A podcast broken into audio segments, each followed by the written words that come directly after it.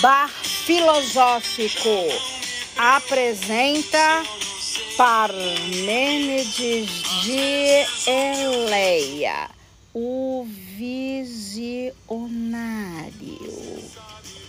Outro rico que nasceu, cresceu e morreu em Eleia. Não tenho muita coisa para falar do mancebo. Ele era discreto, tinha uma vida ilibada, defendia a moral, os bons costumes e a ética. Logo, não tem babado, não tem bafão da vida dele, não tem nada, tá? Entendeu? Ele era discípulo de Amênia, que era pitagórico, tá?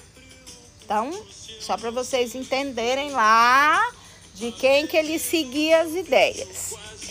É, o interessante é que ele, o arte para ele não tinha, não tinha essa história paga, gente. Daqui para frente, essa história de físios, arte já vai ficar assim, já vai embolar, já vai embolar assim o meio de campo, tá? Para ele, a arte, que não era bem arte, era o ser. E esse ser, ele era esférico, eterno, e imutável, tá? Que ele segue o pensamento dos Xenofanes, embora ele era discípulo do Amínia Pitagórico, tá? Já vai assim fazendo todo um caldo aí. E ele defendia que tudo que existe existe como parte de um mesmo ciclo que existiu desde todo sempre e que nada pode mudar ou existir fora deste ciclo. Que todas as mudanças elas são superficiais e que os homens percebem, o que os homens percebem da realidade são apenas um aspecto do ser que já havia determinado que tais mudanças acontecessem no momento em que aquela coisa foi criada. Resumindo, resumindo, resumindo tudo, ele tinha um olho biônico, tá? Note que ele tinha um olho biônico. Aí ele via o que a gente não via, e é por isso a confusão. Outra confusão que arrasou meu próprio coração é que não teve nem treta com Heráclito, que todo mundo diz que rolou uma treta lá com ele, que ele era contra o Heráclito, que dizia que tudo é movimento, e ele dizia que não era movimento, entendeu? Eles nem se conheceram, tá? Era léguas de distância um do outro, de distância que eu digo de idade, de tempo tá? Então, o que ninguém entende é que ele tinha um olho biônico. Aí o que que ele faz nesse olho? Ele enxerga além do aquém da onde deve os corpos. É isso que a gente tem que entender, tá?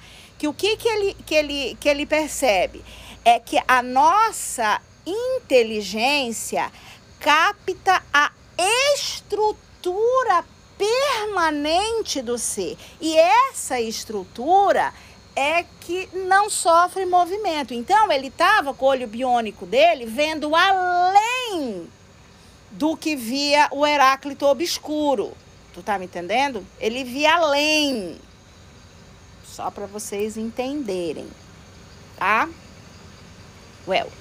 Então, é mais ou menos, mais ou menos, mais ou menos para você entender a história é que você capta, a primeira coisa que, que, que, que, você olha a princípio é a aparência, essa, esse corpo no, nosso. Mas que por detrás do corpo é que existe o ser, que é redondo, esférico, eterno, imutável, tá? É isso que ele via com o olho biônico dele, que ninguém nunca chegou a entender porque ele escondia esse olho biônico. Tudo isso que eu tenho para dizer para vocês. Bom, para variar, né? Porque todo mundo ali tinha uma inteligência, uma criatividade assim zero.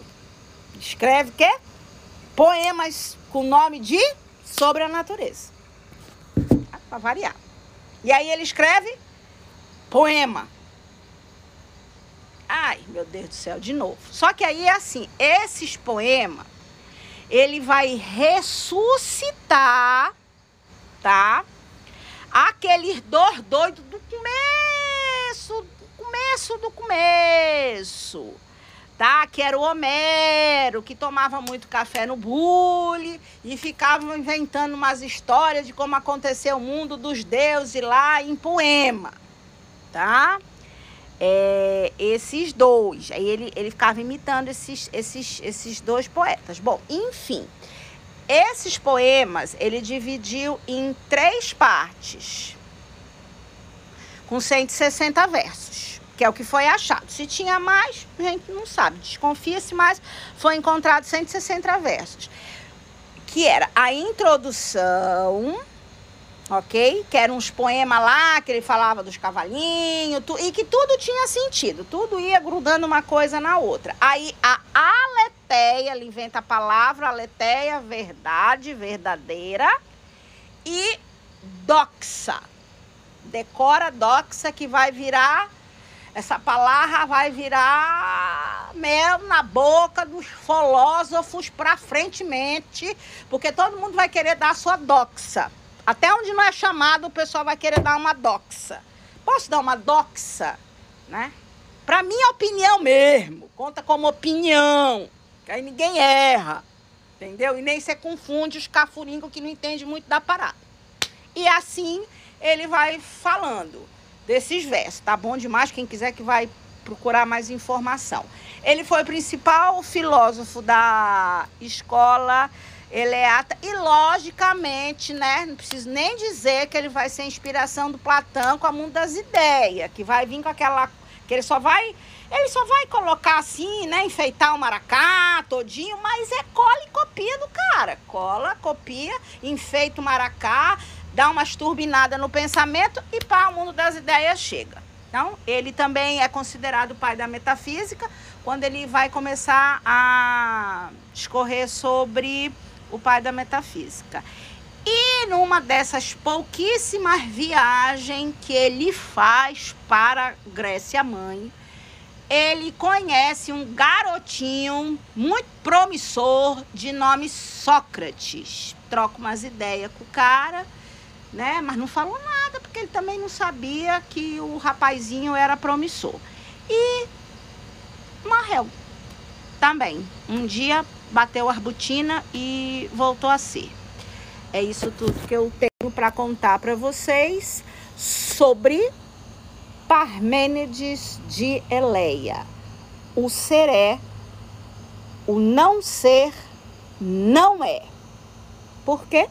Porque você não pode pensar aquilo que não é, que não existe, não existe, que não foi criado. Ninguém pensa numa coisa que não foi criada. Por isso que o ser não é. Não é porque não foi pensado, não foi criado e ponto. É isso, é isso, é isso mesmo. Ele viveu entre 530 e 460 antes de Cristo. Semana que vem continuaremos. Até lá.